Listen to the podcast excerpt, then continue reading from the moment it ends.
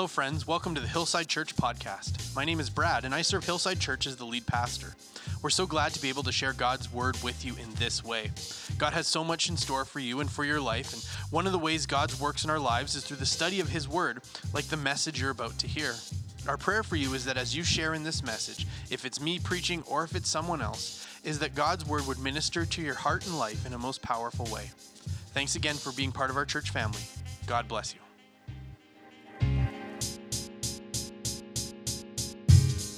If you have your Bibles this morning, um, you can turn to Matthew chapter 1. Matthew chapter 1 is where we're going to be this morning. Um, now, as you're turning there, I need to give you a little bit of a disclaimer this morning, a little bit of a warning um, as you're turning to Matthew chapter 1. Um, that as we turn there and you discover what is inside of Matthew chapter 1, um, the place where we're going to read from this morning is the usual place that we're going to read in Scripture. Um, this is going to be a little bit of a stretch for you, hopefully, maybe, and it's going to be a little bit of a stretch for me too. Um, the, as the passage we're going to look at is the part, parts of the Bible that people tend to skip over um, people tend to go, Oh, I know what's coming. We're going to move forward. In fact, uh, my son Owen, as he's been trying to, to get into Bible reading and understand how to read the Bible, it's these moments when he comes to these parts of Scripture that are like this, and he will say, Dad, I don't know what to do with this. Can I just skip it? And I said, sure, buddy. You know, if that if that will help you, you you go right ahead. But today we're going to lean into it. Today we're not going to skip it. Today we're going to read the first 17 verses of Matthew chapter 1.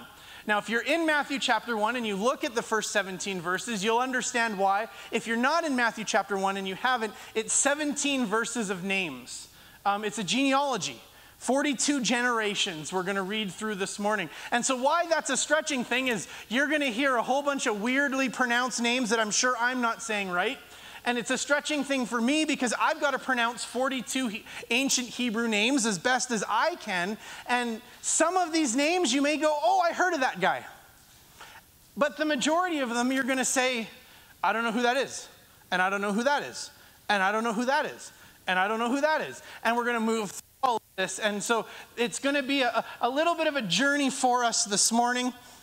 But I'm going to talk to you about why, why this is so important and why a genealogy like this is so important for right now in our church. So if you're in Matthew chapter two, or Matthew chapter 1, we're going to start at verse 1 together where it will say, "This is the genealogy of Jesus, Messiah, the son of David, the son of Abraham."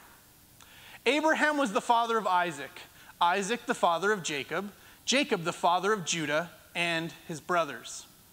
Judah, the father of Perez, and Zerah, whose mother was Tamar, Perez, the father of Hezron, Hezron, the father of Ram, Ram, the father of Amminadab, Amminadab, the father of Nahshon, Nahshon, the father of Salmon, Salmon, the father of Boaz, whose mother was Rahab, Boaz, the father of Obed, whose mother was Ruth, Obed, the father of Jesse, and Jesse, the father of King David. David was the father of Solomon, whose mother had been Uriah's wife. Solomon, the father of Rehoboam. Rehoboam, the father of Abijah. Abijah, the father of Asa. Asa was the father of Jehoshaphat. Jehoshaphat, the father of Jehoram. Jehoram, the father of Uzziah. Uzziah, the father of Jotham. The Jotham, the father of Ahaz. Ahaz, the father of Hezekiah. Hezekiah, the father of Manasseh, Manasseh, the father of Amon, Amon, the father of Josiah, Josiah, the father of Jehoiakim, Jeho- and his brothers at the time of the exile to Babylon. Two thirds of the way there, friends. You still with me? All right, here we go. Verse 12. Well, whoa, all right, verse. Doesn't, there we go. After the exile to Babylon, Jehoiakim was the father of Shealtiel, Shealtiel, Shealtiel the father of Zerubbabel. Zerubbabel the father of Abihud, Abihud the father of Eliakim, Eliakim the father of Azor. Azor the father of Zadok, Zadok the father of Achim, Achim the father of Elihud, Elihud the father of Eleazar, Eleazar the father of Matthan, Matthan the father of Jacob, and Jacob the father of Joseph, the husband of Mary, and Mary was the mother of Jesus, who was called the Messiah. Thus, there were 14 generations in all from Abraham to David, from David to the exile in Babylon, and 14 from the exile to the Messiah. Phew! We made it. Well, thank you. I'm sure we can do the altar call right now. If you were not moved by the Holy Spirit in that list of names to just repent and leave from here with the power of God burning a fire in your soul, I don't know what else I can do for you this morning. But I know that that list of names, um, some you've heard before, but, but most you haven't, and that's okay. That, that's okay. Don't, the, you know, when I say some you've heard before, some you haven't, it's not with a, with a hint of shame or a little bit of leaning on, like, but if you really had read your Bible, you would know who all these people. No, you wouldn't. It's okay. But as we read through this, you know, ha- show of hands, let's be honest, how many people read their genealogies in the Bible? Sometimes, there you go. Sometimes, yeah, this is background information that we don't know about. This, this is, you know, it's, it's, you know, the, the, you go to a friend's house and they say, Can I show you the slideshow of our trip to, now that's not really a thing anymore, but it used to be a thing. Can I show you a slideshow of our trip that we went on? And for the first little bit, hey, it's kind of interesting. And then as you're going on to hour two and three, you're like, I get it. You were on holidays. This is a part of the story. These are the parts of things that, that for us, as we read these things thousands and thousands of years later, we think that's neat. It's neat that it says that there's 14 generations. Cool. But this isn't what I'm here for. But it's interesting to note that when you think about when we think about what the Bible is and, and all of that, it's interesting to note that this is how Matthew was inspired by God to begin the story of Jesus. That, uh, that as Matthew sat down to write his gospel, the Holy Spirit would lead him to begin with 17 verses of names, 42 generations of names. And then, as God saw fit to inspire the, the collection of books for the Bible and saw, saw fit to order the books of the Bible, God Himself ordained that this is how the New Testament would begin. That it's not just random coincidence. The Gospels aren't in alphabetical order, but, but God inspired Matthew and said, You begin by writing down everybody from Abraham to Jesus. And then God said, And make sure that that goes at the start of the New Testament. The start of the story of the next phase, the start of this new covenant, the start of my church, me sending my son, and then the Holy Spirit, and the gospel going out to all the world. I want it to begin with a whole list of names that 2,000 years from now, it's going to be a novelty that the preacher preached them. That's how God wanted to start the New Testament.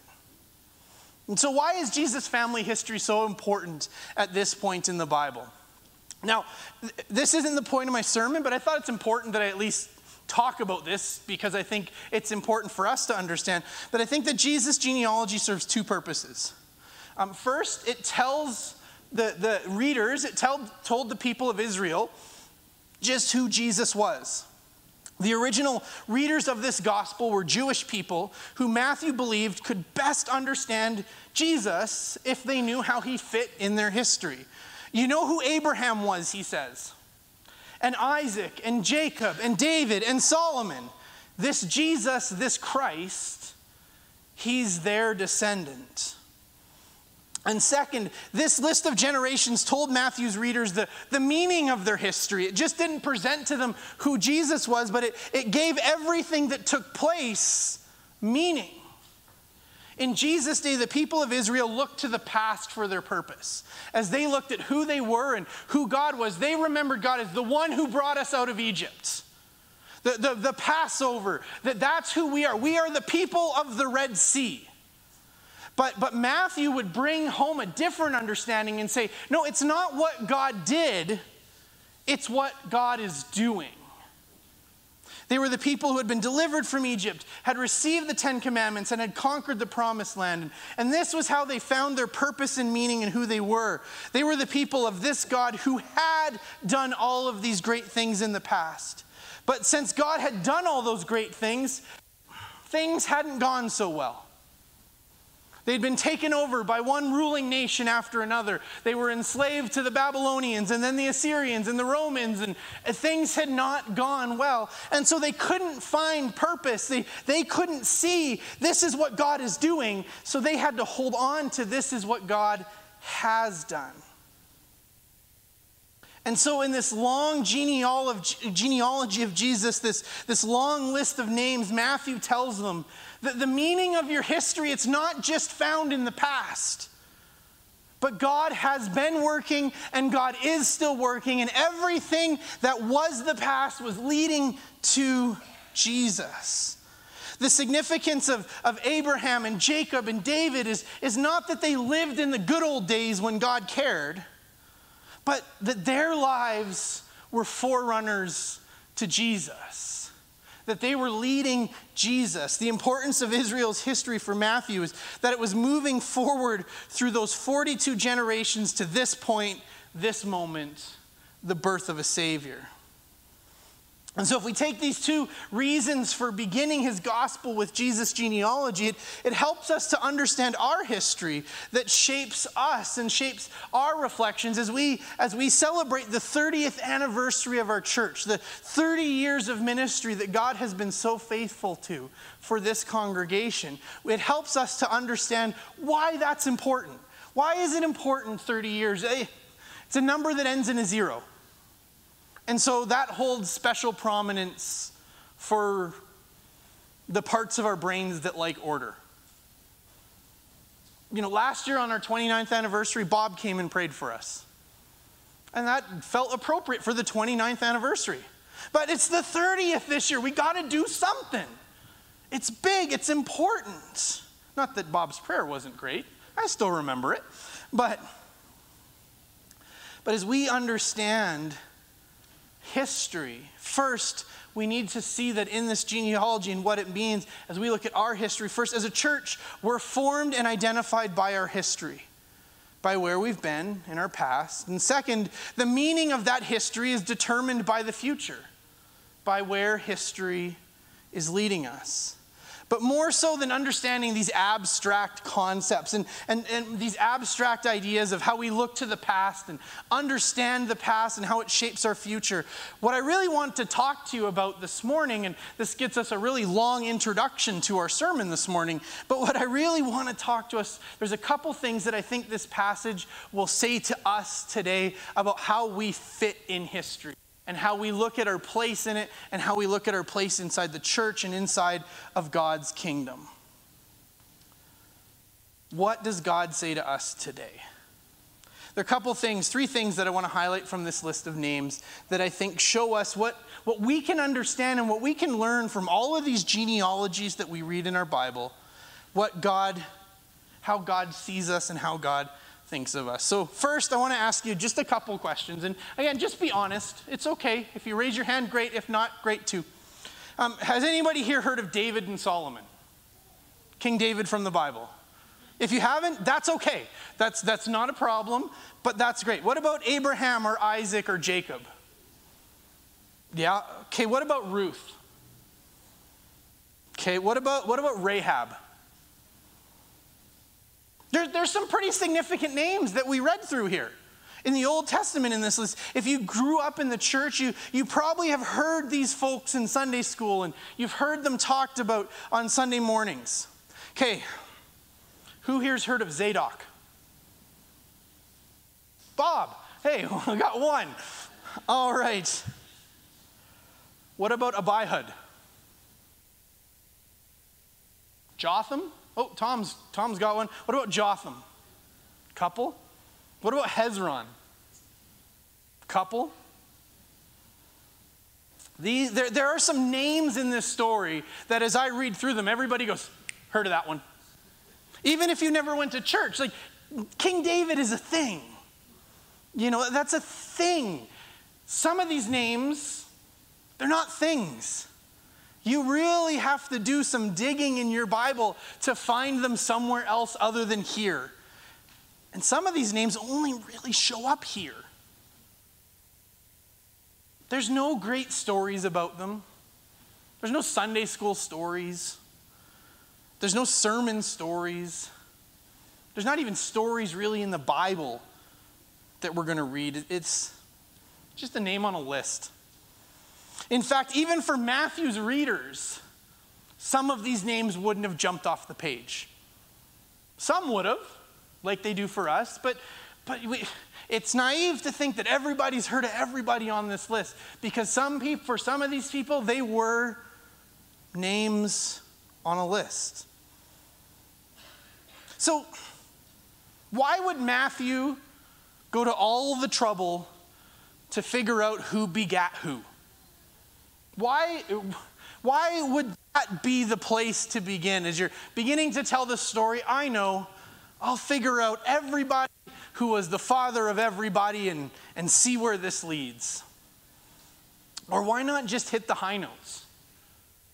Why not, hey, reader, as I was doing some research on this Jesus fellow, let me tell you who I found in his family history.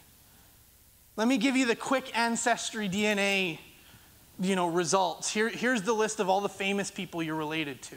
Here's the list of all the famous people this Jesus guy was related to Abraham, Isaac, Jacob, David, Ruth. Why include all these other names that just seem to clog things up? Well, the short answer is that God wanted it that way.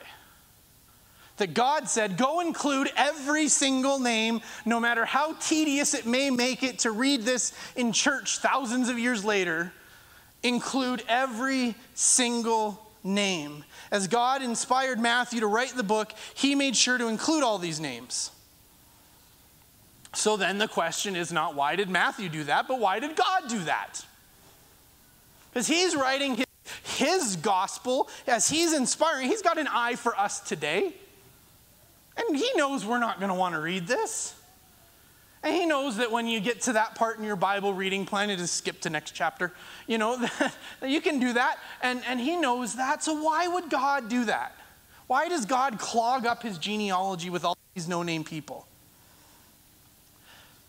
Because although we don't know who these people were, and although perhaps even when Matthew wrote this, some of his readers had no idea who these people were, God knew them. God saw them. God valued them. God cared for them. And God loved them. And God wanted to make sure that these were people who were seen, these were people who were recognized, and these were people whose names would be read throughout the rest of human history. That when Jesus promised and he said, No word is going to disappear from, my, from the law, no word is going to disappear from my word, these names are going to be there for now and for forever. And so for us, and for those reading this, there, there may have been a bunch of names without faces or stories. But for God, they were individuals that, that God loved and cared for and wanted to make sure that their names were included in His story. And so, what does that mean for us today? When you look at your life and your story and you think, who am I? What do I matter? Who even notices me? Or as we talk about our 30th anniversary as a church, you, you, may say, I haven't played much of a part in that. Or you may say, This is my first Sunday here. I didn't even know you were doing this. I haven't even had a chance yet. But what these verses show us, and what hopefully these verses show you this morning, is that no matter if we think no one sees us, even if we think we don't matter, even if we think we're just a name, without a face. We're just a name without a story. Or we're just a face without a name. What these genealogies tell us is that God sees you. You may view yourself as a name that if we were to say, Who here knows Bob? And no hands in the auditorium would go up. I don't know who that is. You may see yourself as that. You may say, Nobody here knows me. And maybe it's your first Sunday, and yeah, that's true. Well, we'd like to get to know you, but maybe you've been coming for a while and you still feel like, man, nobody here knows me. God knows you. God sees you. He values you. He cares for you. He loves you.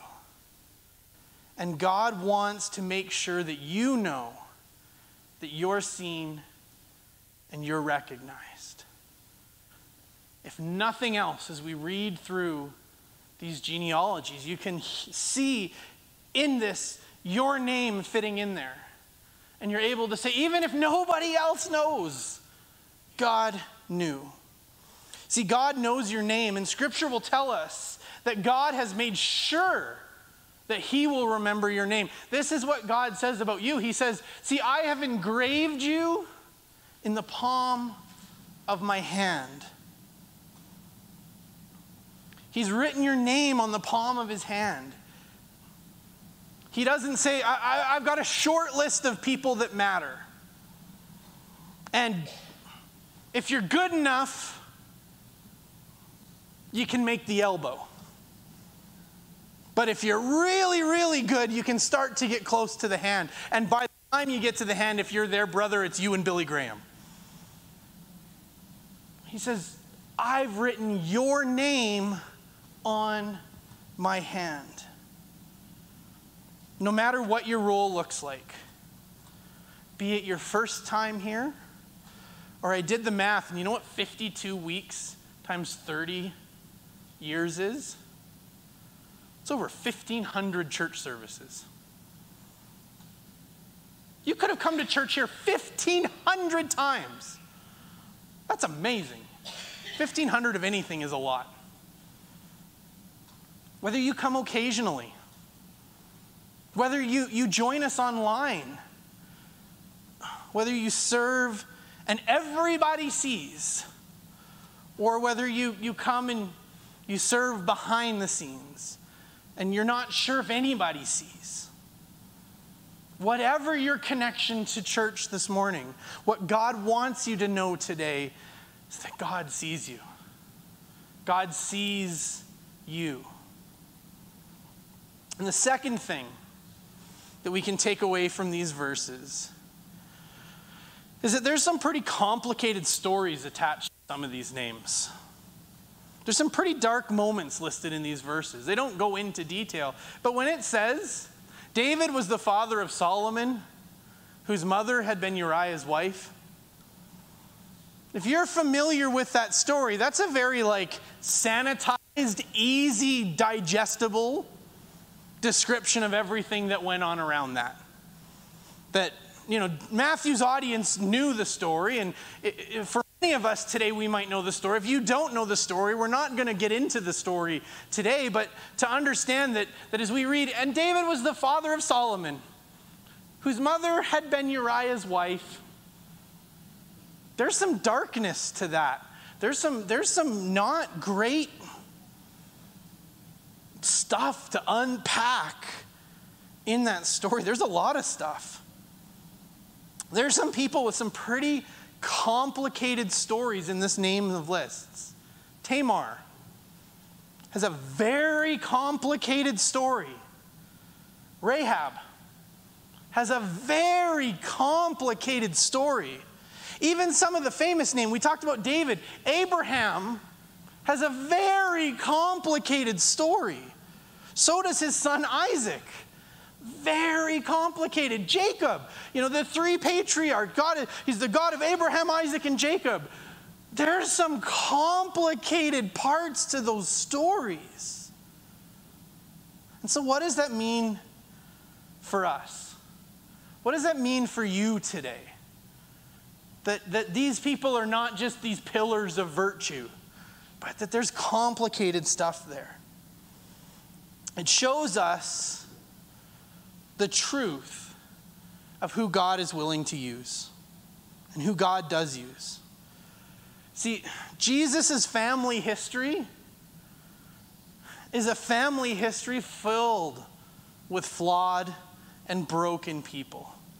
We're not just showing this list of, look at all of these people who lived perfect lives so that their perfect great, great, great, great, great, great, great, great, great, great, great, great grandson could be born. Look at how perfect and virtuous and great these people were. There's an expression that I, I like that I think we can see in this list.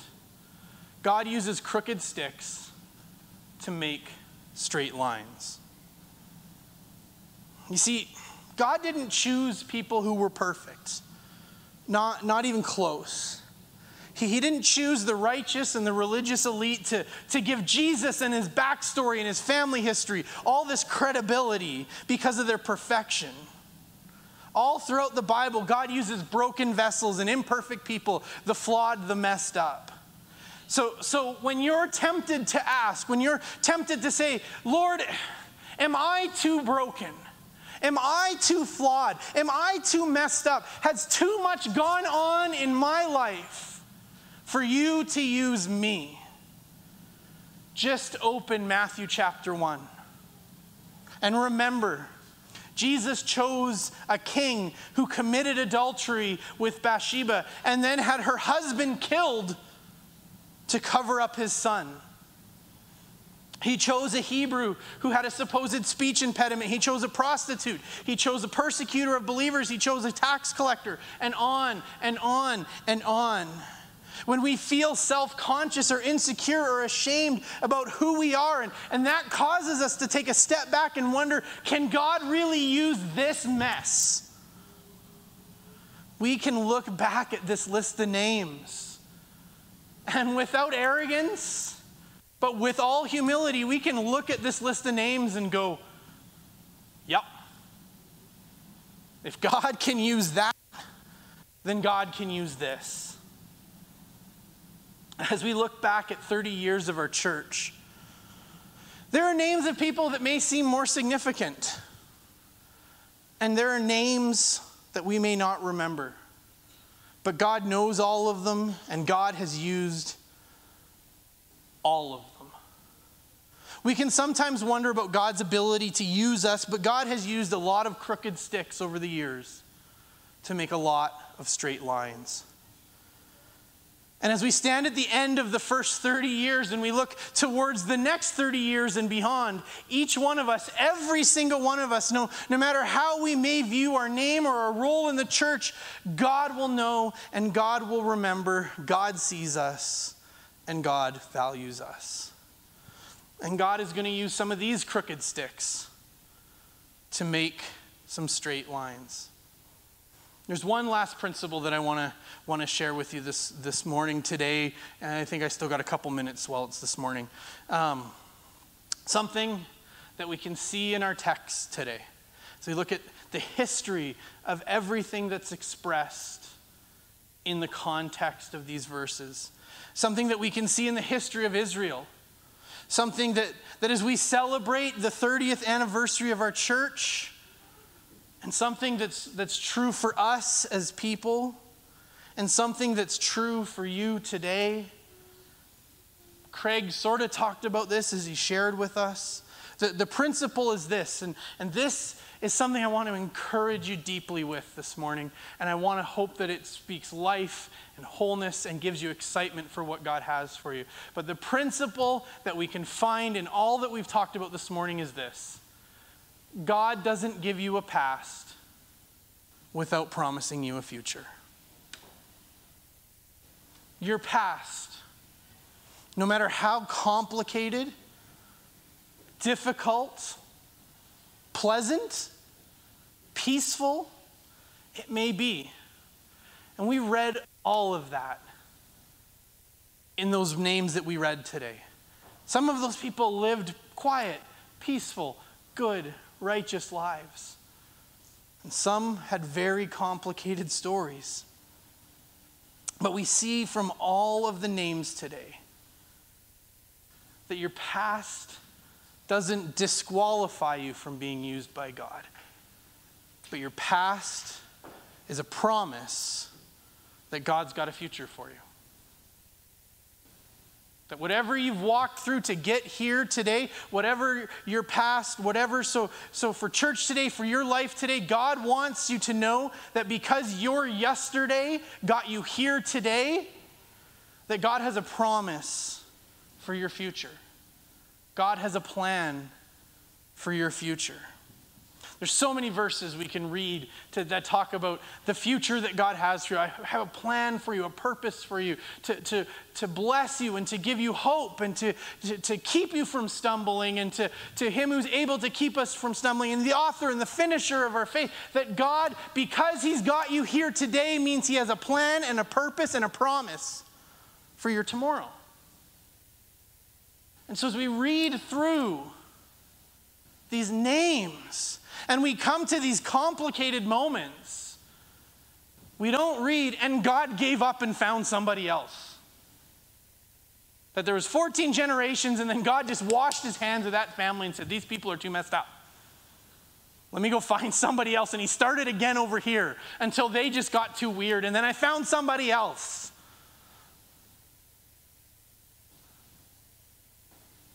every messed up situation was a promise that God's going to redeem it.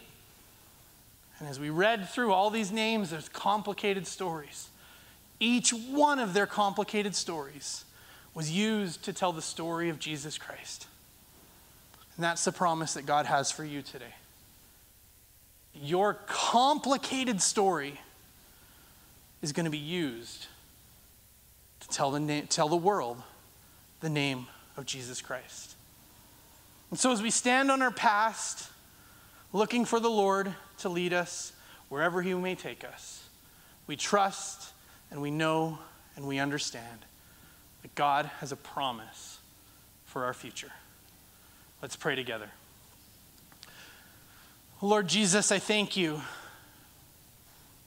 that as even as we look at some challenging to read scriptures places where it's hard for us to, to mine what it is that you're saying to us, God, I thank you that just the mere existence of all of these names in the Bible give us so many promises about how you see us. That each life here represented not just something that happened, but it represents a person that you love, that you cared for, that you saw, and that you valued.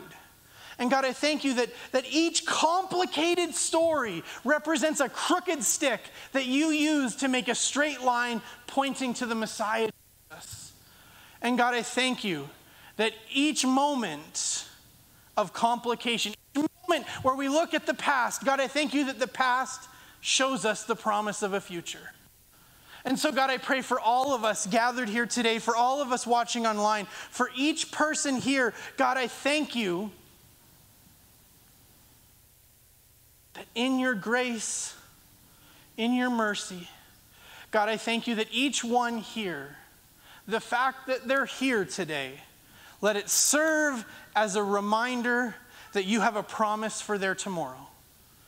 And God, for those who are gathered here today, unsure of their tomorrow, unsure, I don't know what God has for me. I don't know where I'm supposed to be. I don't know what I'm supposed to do. I'm tired of what I'm doing and I want to do something else. I don't know what life is for me right now. God, would you allow us to be just enveloped by your promise? Your promise that our past is a promise of a future. And so, God, I pray that you would fill us with hope for the future that you have for us today. You would fill us with hope no matter where we're standing from and no matter where we're viewing our present from, be it through the lens of regret, shame, remorse, God, be it through the lens of, of joy and excitement, God, whatever it may be that we're looking at our present and our past with, God, may in a supernatural way, may you come and touch our hearts and our lives, and would you give us a hope for our future? God, I thank you that we overcome by the blood of the Lamb and the word of our testimony. And God, I thank you that each one who names the name of Christ has a testimony of God's goodness and faithfulness. And God, I pray that we would be able to trust in the God who got us here today, that you'll be the God who will get us through tomorrow and will lead us wherever we need to go. And that through our complicated stories, our complicated past, that you would use those things to lead people to you. God, I thank you for your love and your care and your provision for each one of us. God, we're so grateful that you love us intimately, you know us intimately, and you have our name written on the palm of your hand. Thank you, Jesus. We love you. In your name, Jesus, we pray. Amen. You made the rain, so when it falls on me, should I complain? Thanks again for being a part of this message from Hillside Church. We pray that God was able to speak to you through what was shared. We're so grateful to be able to share God's word with our church community and family, and that includes you. And we'd love to hear from you. You can find us on Facebook and Instagram at Hillside Airdrie. You can contact us through email at info at hillsideairdrie.ca, or you can go to hillsideairdrie.ca and click on Contact Us from the main menu. Or you can find our pastoral team contact by clicking on Our Pastors from the Our Church drop down menu. Our vision for everyone that shares in Hillside Church is that they would know God, know His hope, know His purpose, and know His power in their lives. And we pray this message ministered to you. At Hillside Church, we're a family not by blood, but a family that's been bought by blood. As family, we go.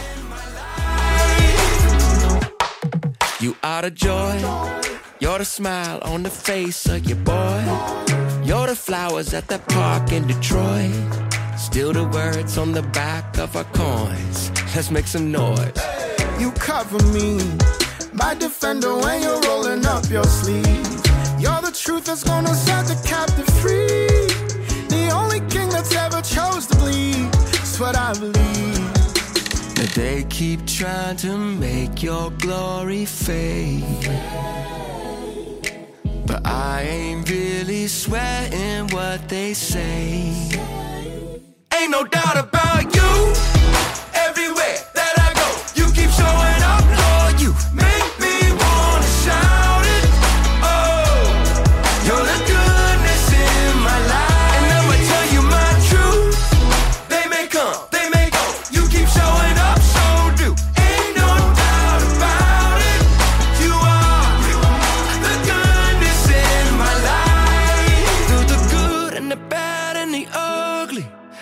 still see the sunshine above me. Lord, I love all the ways that you love me. You're the good, you're the good, you're the goodness. Through the good and the bad and the ugly, I can still feel the sunshine above me. Lord, I love all the ways that you love me. You're the good, you're the good, you're the good. You're the good. You're the good.